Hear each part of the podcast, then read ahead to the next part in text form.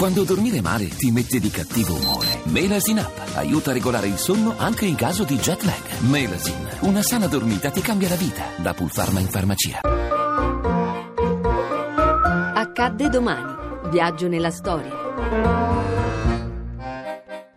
ventuno aprile millenovecentosessantasette. Colpo di stato in Grecia. La Grecia è da stamane sotto il controllo dei militari. L'esercito ha occupato i punti nevralgici della capitale, Atene, ha esautorato il governo e ha sospeso le garanzie costituzionali.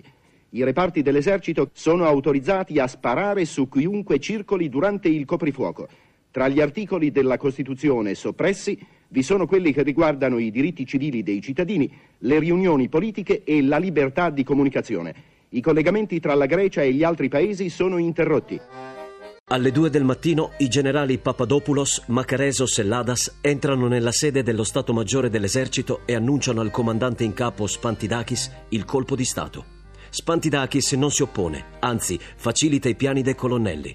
Alle due e trenta un reggimento di paracadutisti con a capo il maggiore Costantopoulos occupò il Ministero della Difesa. Intanto le truppe di polizia militari arrestano più di diecimila persone tra leader politici e semplici simpatizzanti di sinistra. Il Parlamento viene sciolto e vengono soppresse le libertà politiche.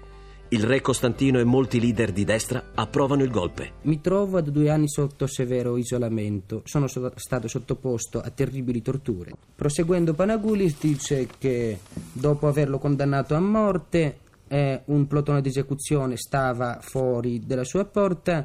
Eh, l'hanno avvisato che la mattina dopo l'avrebbero fucilato.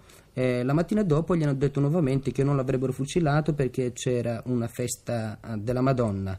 Eh, l'altro giorno gli hanno detto che eh, alla stampa hanno già comunicato che l'hanno già fucilato, perciò adesso possono interrogarlo con tranquillità. La dittatura dei colonnelli durerà fino al millenovecentosettantaquattro. A domani da Daniele Monachella.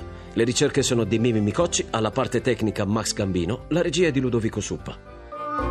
Il podcast e lo streaming sono su radio uno punto rai punto it.